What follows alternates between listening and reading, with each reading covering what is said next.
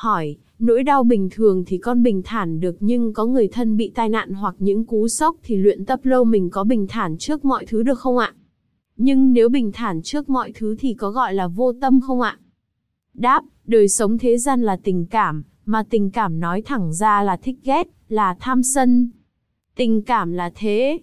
Còn chúng ta tu để chấm dứt tham sân tức là chấm dứt tình cảm. Khi bát chánh đạo khởi lên, quý vị có tránh ngữ, tránh nghiệp, tránh mạng. Tránh ngữ là lời nói tử tế nhưng nó không phải phát sinh từ thích hay ghét mà nói tử tế. Lời nói tử tế này phát sinh từ tránh chi kiến.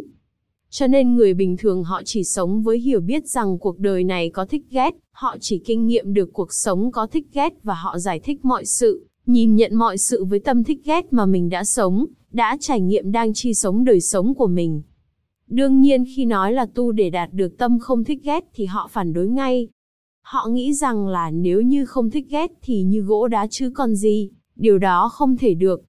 Nhưng chỉ có người nào thực hành đạt được không thích không ghét thì quý vị mới thấy sự thật là nó thế nào, nó có thật, nó tồn tại. Trạng thái nó như thế nào thì quý vị phải tu mới chứng ngộ được nó, mới biết nó là khi mình không thích ghét thì mình sẽ đối xử với mọi người như thế nào. Cái đó là đến để mà thấy, thân chứng. Nếu như tôi nói với quý vị, quý vị học rồi và đang tu thì có thể hiểu nhưng tôi nói với người chưa học thì không bao giờ họ chấp nhận.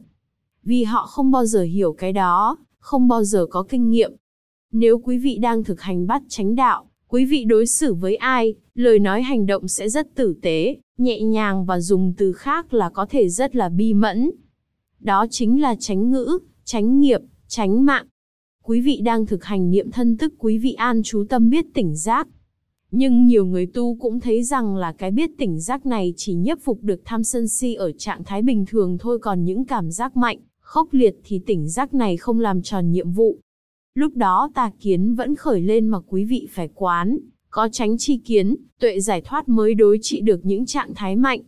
Chỉ có quán thọ mới vượt qua được những trạng thái khốc liệt.